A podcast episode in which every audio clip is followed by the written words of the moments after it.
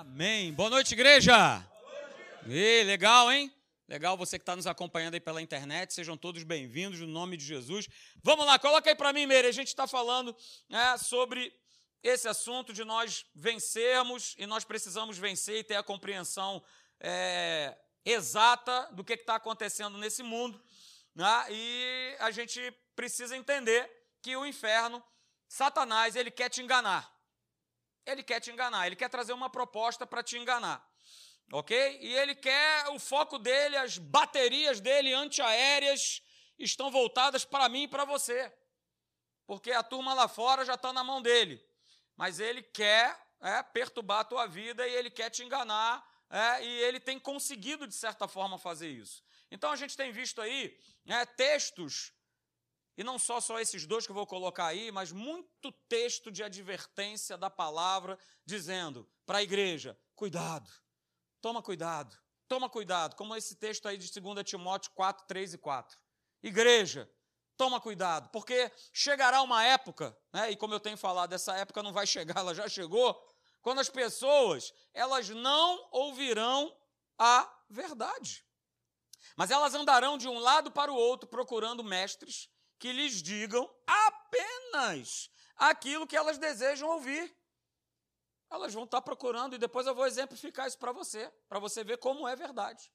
Ok? Então elas vão estar de um lado para o outro, procurando é, igrejas para que aquela igreja ali, né, como tem a igreja aí de um pastor estranho que apareceu lá no retiro, mas eu expulsei ele no nome de Jesus. Né, ele, ele veio aí tentando aí, né?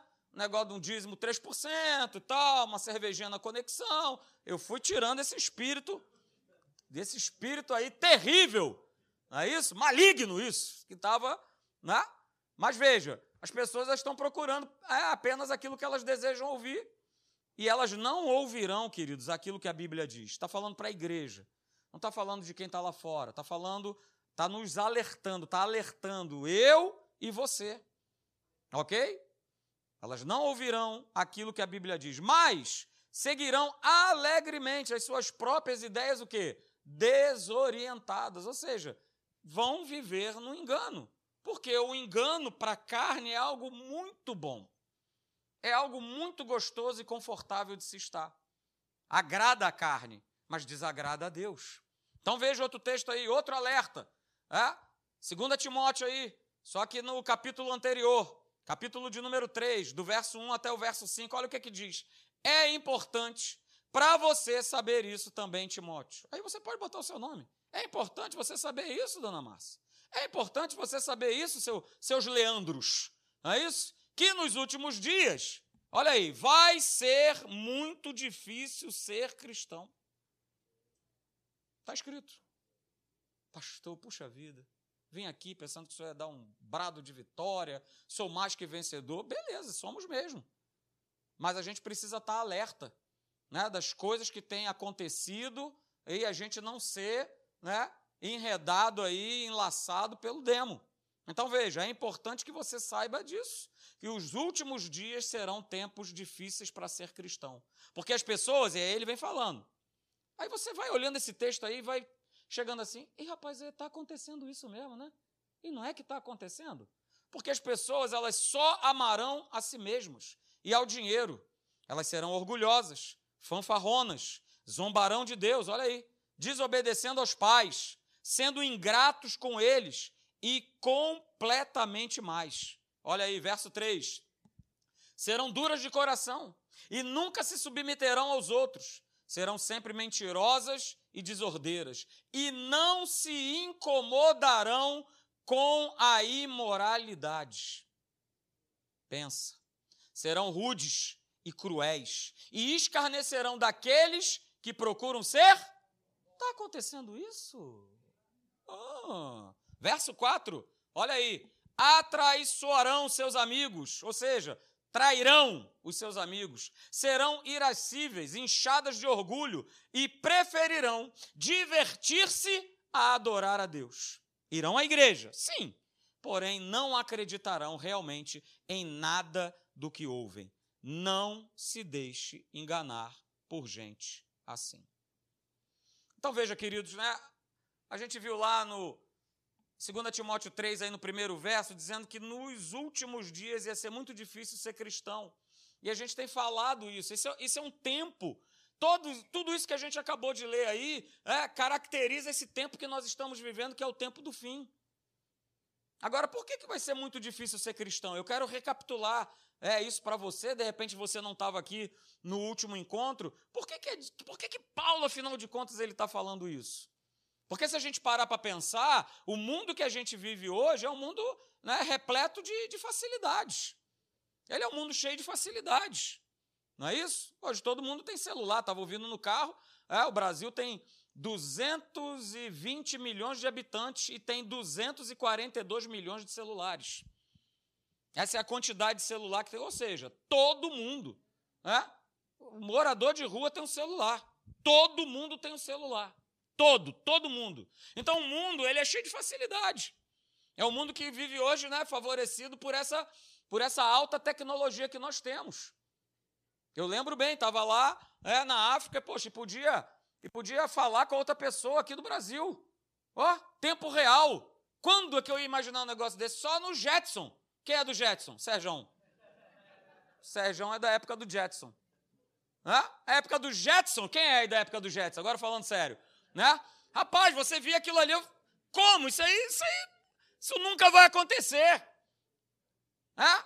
O Jetson falava com o senhor Spacely, que era o chefe dele, né? falava por videochamada. Não é isso? E ele dava bronca no Jetson lá do escritório. Cara, a gente já vive essa época. Ok? A gente já vive essa época. Então, tudo é muito fácil. Mas, afinal de contas, né, o que, que a Bíblia estava querendo dizer com essa questão? Nos últimos dias vai ser muito difícil ser cristão. Paulo ele estava querendo falar isso aqui, gente. Eu já coloquei isso. É para relembrar você os últimos dias serão dias difíceis para ser cristão. Por que, que vai ser difícil? Porque vai existir a dificuldade de viver a fé cristã de uma forma pura e simples. Ué, para você ter uma ideia, poxa, mas essa igreja aqui só fala de fé? Ah, vou embora. Porque o pastor tem que virar cambalhota, tem que falar do 3%, né? tem que vir com um negócio assim da NASA para eu poder ficar. Pô, rapaz, esse cara falou aí, gostei. Tá aí, é aqui que eu vou ficar. Mas falar a genuína palavra de Deus, ah, não, ah, isso aí não.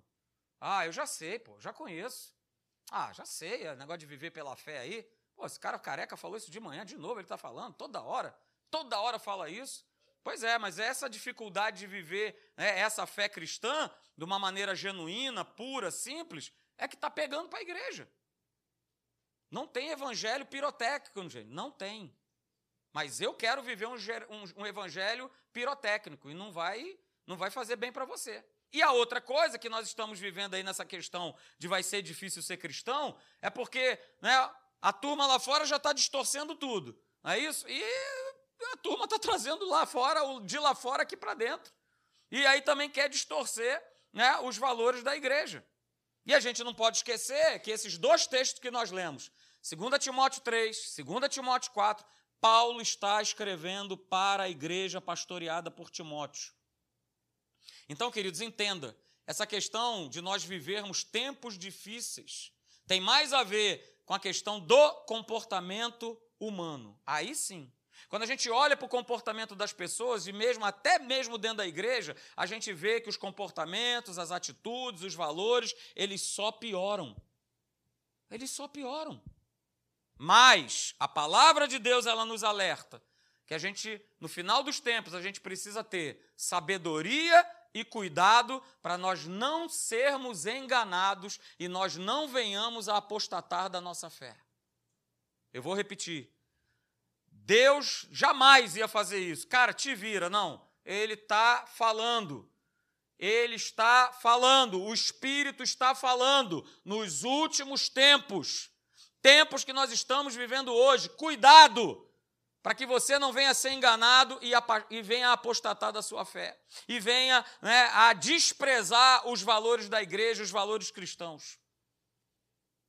E aí a gente sabe, cara, desde que o mundo é mundo, o inferno, a arma que o inferno sempre utilizou é a arma chamada engano. Engano. Mas, pastor, por que, que as pessoas que estão dentro da igreja, ouvindo essa palavra, elas têm sido enganadas? Por que, que elas, pastor, estão correndo de um lado para o outro? Ah, isso aqui eu não gostei, então agora eu vou para outro lugar. Ah, agora eu vou para outra igreja. Ah, agora eu vou para outro lugar. Por que, que elas estão fazendo isso? Jesus ele já havia dado esse alerta. A gente vai recapitular aqui. Ah, nós vimos Lucas 5, verso 36, na nova Almeida atualizada, ele fala através de uma parábola para os seus discípulos, dizendo: Olha, ninguém tira um pedaço de uma roupa nova para colocar sobre uma roupa velha. Porque se o cara fizer isso, vai rasgar a roupa nova. E além disso, o remendo da roupa nova não vai combinar com a roupa velha. E a gente já viu. Né? Por que, que Jesus ele usa essa parábola? Ele estava pegando um contexto de época. As pessoas não tinham roupa, diferente da senhora, minha irmã, né? que tem roupas, roupas e mais roupas. Né? É a mulher centopeia. Né? São vários pezinhos para vários sapatos. Mas naquela época não era desse jeito. As pessoas nem guarda-roupa elas tinham. Elas usavam normalmente a roupa do corpo. E aí para para pensar, né? Vem alguém e oferece uma roupa completamente nova. Vamos lá, qual seria o óbvio? Trocar, tirar aquela roupa velha, rasgada, desbotada por uma roupa nova. Era isso que deveria estar falando. Poxa, simples assim, pastor? Pois é. Jesus estava ensinando aí a respeito de um bom senso. Só que no natural, não é difícil você ter bom senso e falar, poxa, a minha roupa está velha, surrada, rasgada, então eu vou pegar essa roupa novinha que alguém está me dando. A questão não é essa. Jesus não queria passar esse princípio. Né? Porque se alguém fizesse isso aí que ele acabou de falar, cara, que sentido ia se fazer isso? Que bom senso né, ia se ter numa atitude como essa? Agora, né, se Jesus ele sabia que ninguém ia tomar uma atitude como essa, ia fazer um negócio como esse. Por que, que ele pega e fala com os discípulos usando esse parâmetro, esse exemplo de comparação? Por quê? Porque Jesus sabia que as pessoas naturalmente elas não iriam fazer isso. Mas Jesus sabia que as pessoas espiritualmente elas iriam fazer exatamente isso. Porque vamos lá, qual é a proposta do evangelho? Qual é a proposta do Evangelho?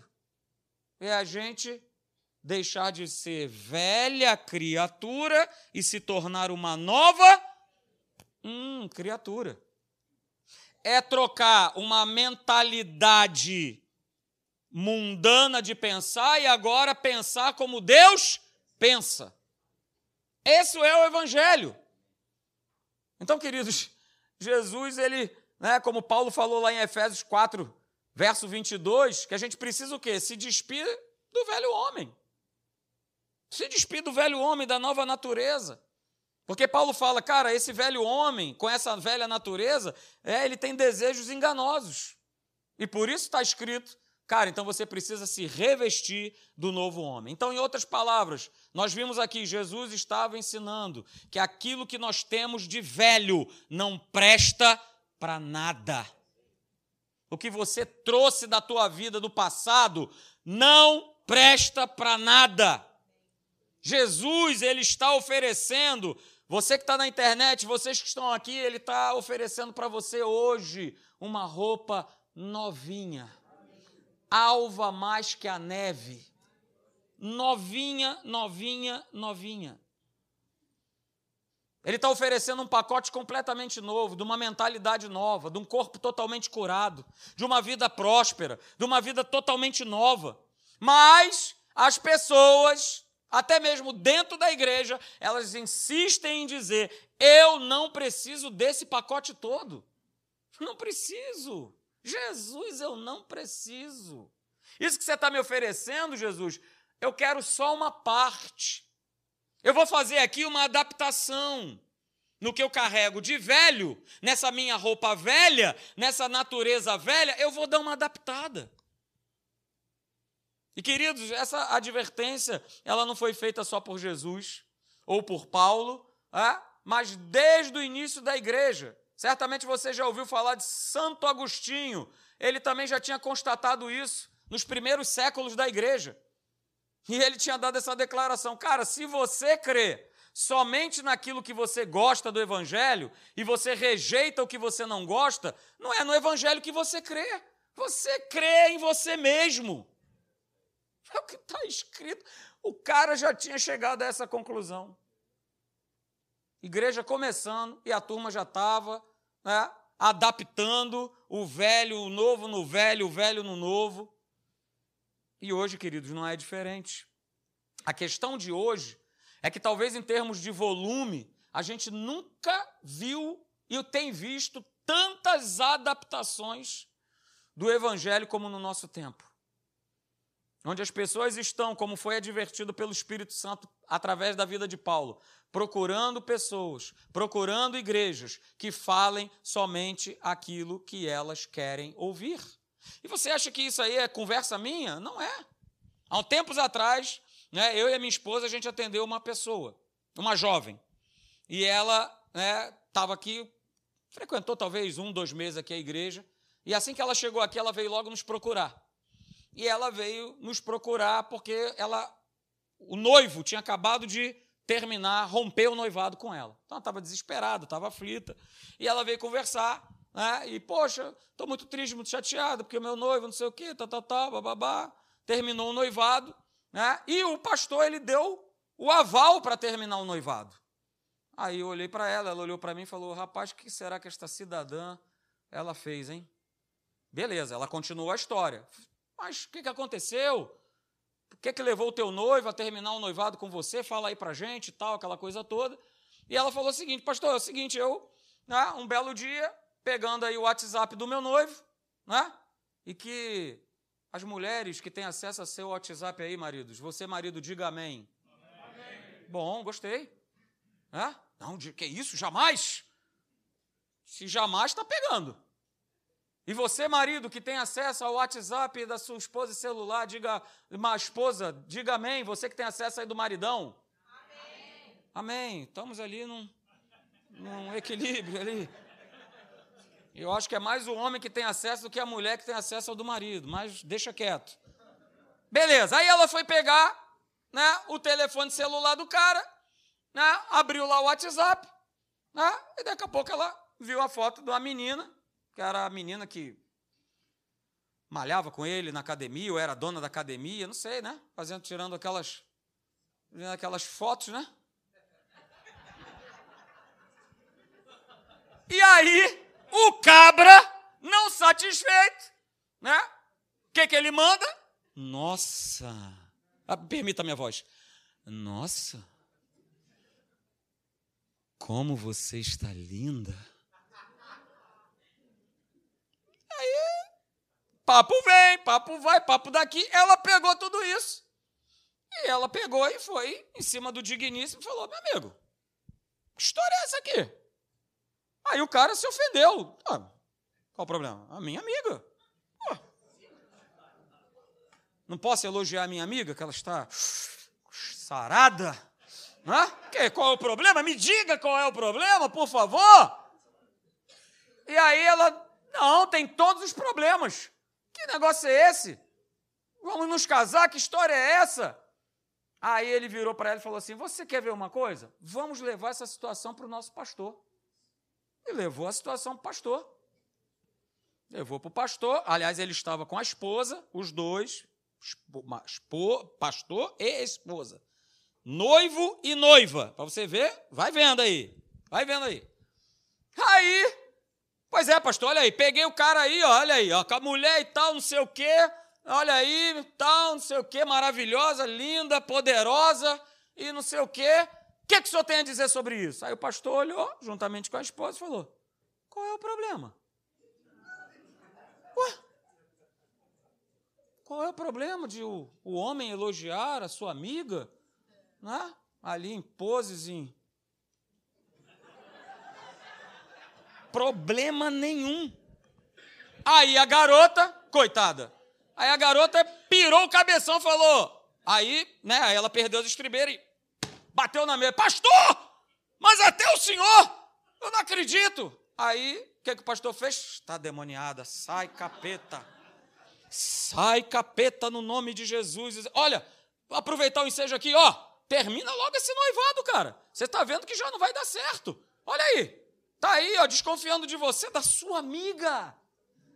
Termina agora o noivado. Esse camarada, ela pulou fora da igreja, pulou fora do noivado, pulou fora de tudo, mas o camarada tá lá, não tá? Oh, rapaz, que igreja é? Que é aqui mesmo que eu vou ficar, aleluia. Não é isso? Oh, vou casar, tenho minha amiga, minhas amigas, amiga para cá, amiga de lá, mas é isso aí. Nos últimos tempos, a turma quer uma igreja que, que faça uma pequena adaptação. Claro, lá, tranquilo. Ah, que isso, pastor? Aqui estou com meu namorado, tudo certo. Ah, que casar para quê? Papel é coisa de homem, pastor. Papel. É isso. E tem as cabras chancelando isso. É isso aí. Beleza. De boa. Furnica à vontade, meu querido. Tá tranquilo. Pega nada. Pega nada?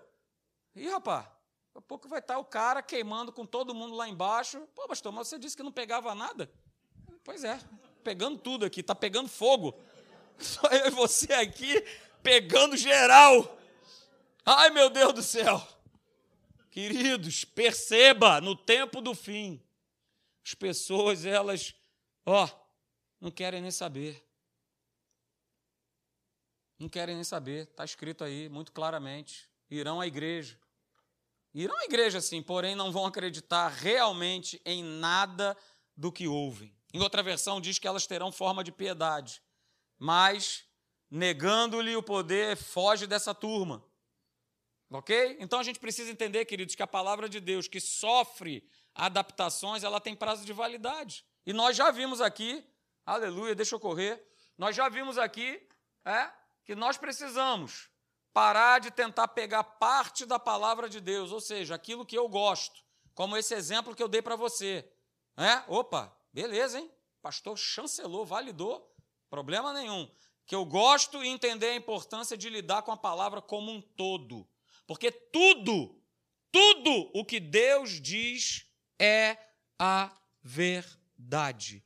Tudo o que está escrito aqui é a verdade e eu não posso acrescentar, eu não posso adaptar, eu não posso retirar nada do que está escrito nesse livro. Então, queridos, beleza, quero promessa, quero bênção de Deus, vai se cumprir. Se você crer, se você obedecer, se você depender, se você confiar. Mas a gente não pode é, é, deixar de considerar que na palavra de Deus existem também advertências sobre aqueles que não creem, sobre aqueles que duvidam, sobre aqueles que desobedecem a Deus. Mas hoje as pessoas não querem o evangelho onde se tenha, onde haja advertências. Eu só quero as promessas. Pastor, por isso que lá em casa tem aquela caixinha de promessa, aleluia. Só isso. Toda vez que eu puxo não sai nada ruim. Claro, o nome é caixinha de promessa. Eu quero ver você botar a caixinha da luta. Bota ali, caixinha das lutas. Caixinha dos problemas puxa vida, hoje vai aparecer um cabra para perturbar o meu juízo, né? Ô oh, Senhor Jesus, aleluia. Dá graça e glória, meu Pai. Não, não. Quero só promessa. É, isso é uma parte do Evangelho. Mas a gente precisa entender a outra parte. A gente precisa entender a outra parte. Então, queridos, hoje eu quero começar com você. Ah, a gente ainda tem aí um tempinho, vai ser rapidinho. Um engano que também ocorre numa maneira de pensar. O engano na maneira de pensar. Então, lá em Efésios, eu coloco o texto aí para você. Efésios capítulo 4, verso 17, né? Paulo ele começa a advertir a igreja a respeito de uma mentalidade corrompida dos gentios. Olha lá, Efésios 4, 17. Pastor, o que é aquele NVT ali? É uma rede de televisão? Não. NVT. Né? Nova versão. Não, errou. Nova versão transformadora. Ok? Então anota aí. O que, que ele diz lá? Olha, assim eu lhes digo, com a autoridade do Senhor. E eu destaquei ali para você: olha, não vivam mais como os gentios. E aí ele fala, explica o porquê eu e você a gente não pode mais viver como gentios. Por quê? Porque essa turma, ela é levada o quê? Por pensamentos vazios e inúteis. Uhuhu. Olha aí, verso 18. Vamos lá, vamos lendo. A mente deles está mergulhada na escuridão. Eles andam sem rumo, alienados da vida que Deus dá, pois são ignorantes e endureceram o coração para ele. Verso 19, olha lá. Tornaram-se o quê? Insensíveis. Vai vendo, cara. É o que a turma está vivendo hoje. Tornaram-se insensíveis, vivem em função dos prazeres sensuais e praticam avidamente toda espécie de impureza. Então Paulo ele alerta a igreja a respeito da turma que está lá fora. Só que Paulo ele também começa a advertir os cristãos da igreja de Éfeso. Oh, olha lá comigo. É? Efésios 4, é, de 22 a 24. Ele advertiu a igreja quanto à turma que estava lá fora. Agora ele adverte a turma que está dentro. Então está falando para mim e para você. Olha só o que, que ele diz lá. Efésios 4, 22. Olha, livrem-se da sua antiga natureza e do seu velho modo de viver, ou seja, de uma mentalidade corrompida. Livrem-se da sua antiga natureza e do seu velho modo de viver, corrompido pelos desejos impuros e pelo engano. E aí Paulo complementa dizendo: Deixem que o Espírito renove os seus pensamentos e as suas atitudes, e revistam-se da sua nova natureza, criada para ser verdadeiramente justa e santa como Deus. Aleluia. Está pensando que terminou aí? Ah, não terminou não. No verso 27 ele fala aí desse mesmo capítulo, ó. E deixa eu falar uma coisa para você, igreja. Não deem lugar ao diabo. O que, que ele estava querendo dizer? Igreja, ele não está falando de pensamento? Está falando de pensamento, desde lá de trás. Falando, ó, cuidado aí, hein, com os pensamentos dos gentios, são vazios, são inúteis. Ah, e ele vem falando sobre isso. E aí ele fala, cara, olha só, não dê lugar para o diabo. Ou seja, não abra a tua mente para o que o inferno ele vai dizer ou vai te propor. Hum. então veja, queridos, é? segura, o aumento do engano na forma de pensar é a maior marca do fim dos tempos sobre a humanidade. E é isso mesmo, é o que nós temos visto hoje, dentro e fora da igreja. O engano se inicia, ele é gerado numa forma, numa maneira de se pensar. E você quer que eu te prove isso? Eu te provo. O profeta Isaías, ele já declarava isso no seu tempo. Olha aí, vou colocar para você o tal texto, é, que muitas vezes eu falo aqui, Isaías capítulo 5, verso 20, na versão da Bíblia Viva. Olha só o que está escrito: coitados, coitados dos que dizem que o certo está errado e o errado está certo.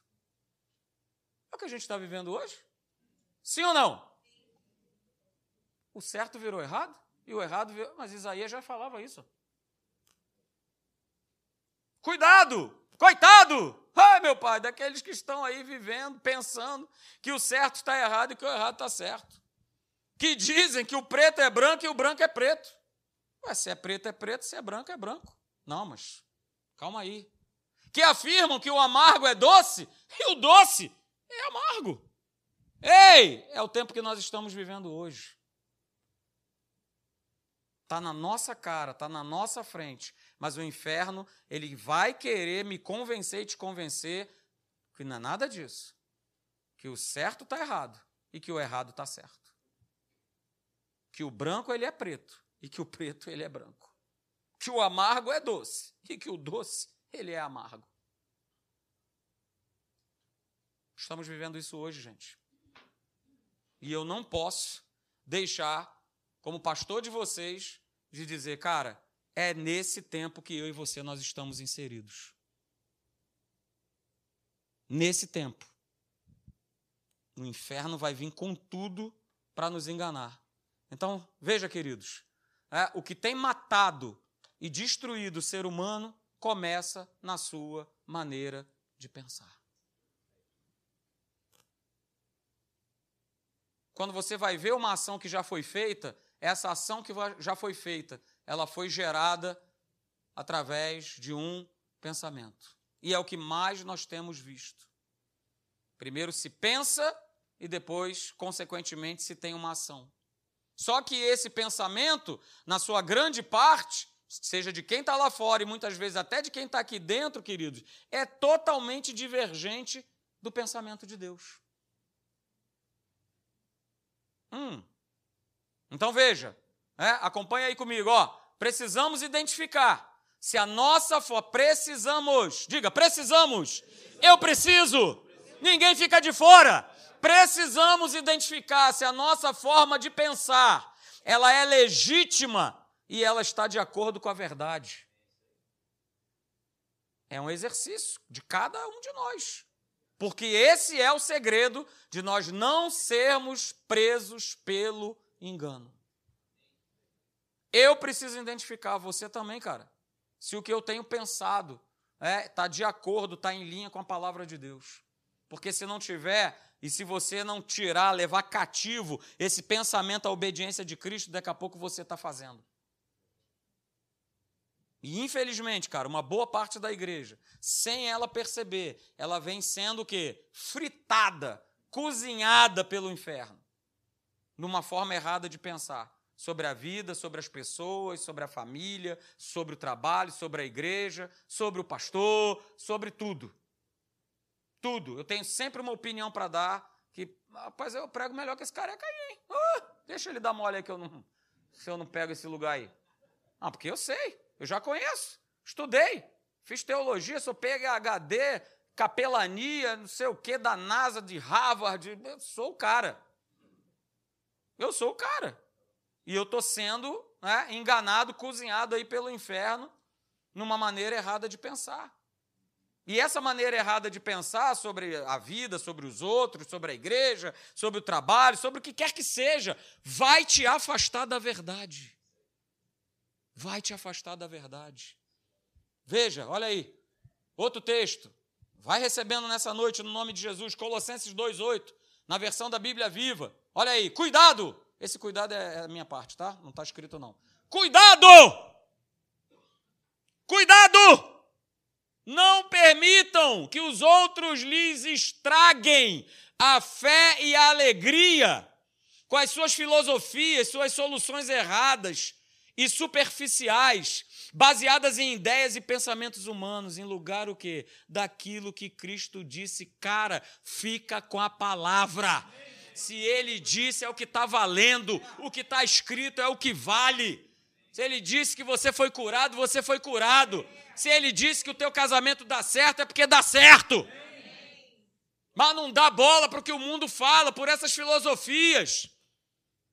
Porque o que não vai faltar é gente para querer convencer você e a mim, a cada um de nós, que, ah, mas não é bem assim não. Ah, não é desse jeito não. Ah, se fosse eu, não perdoava não. Ah, que negócio é esse, rapaz? Vou perdoar nada? Não vou? Opa, calma aí. Que ideia é essa? Que pensamento é esse? É isso que a palavra de Deus fala? E aí, queridos, veja. É? uma parte da igreja do Senhor Jesus Cristo pensa que vive uma crença em Deus, quando na verdade vive a sua maneira de crer em Deus agradável a si mesmo. Tome cuidado. Tome cuidado. Não, pastor, que isso? Ué, tô crendo aí, tamo, tô nessa verdade aí.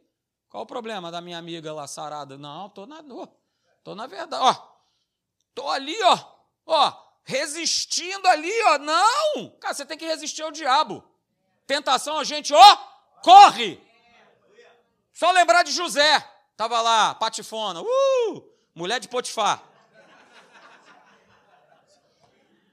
Mandou todo mundo embora. Preparou todo o terreno. É agora, meu filho. Agora você não me escapa. Agora, ah, já era. Qual foi a postura de José? Não, Deus é comigo, que é isso? Falou comigo, já sonhei, sou o cara.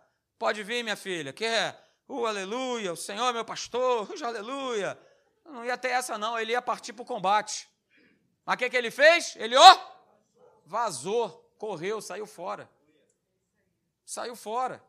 Então toma cuidado, cara, com uma crença que você acha que é de Deus e de Deus não tem nada.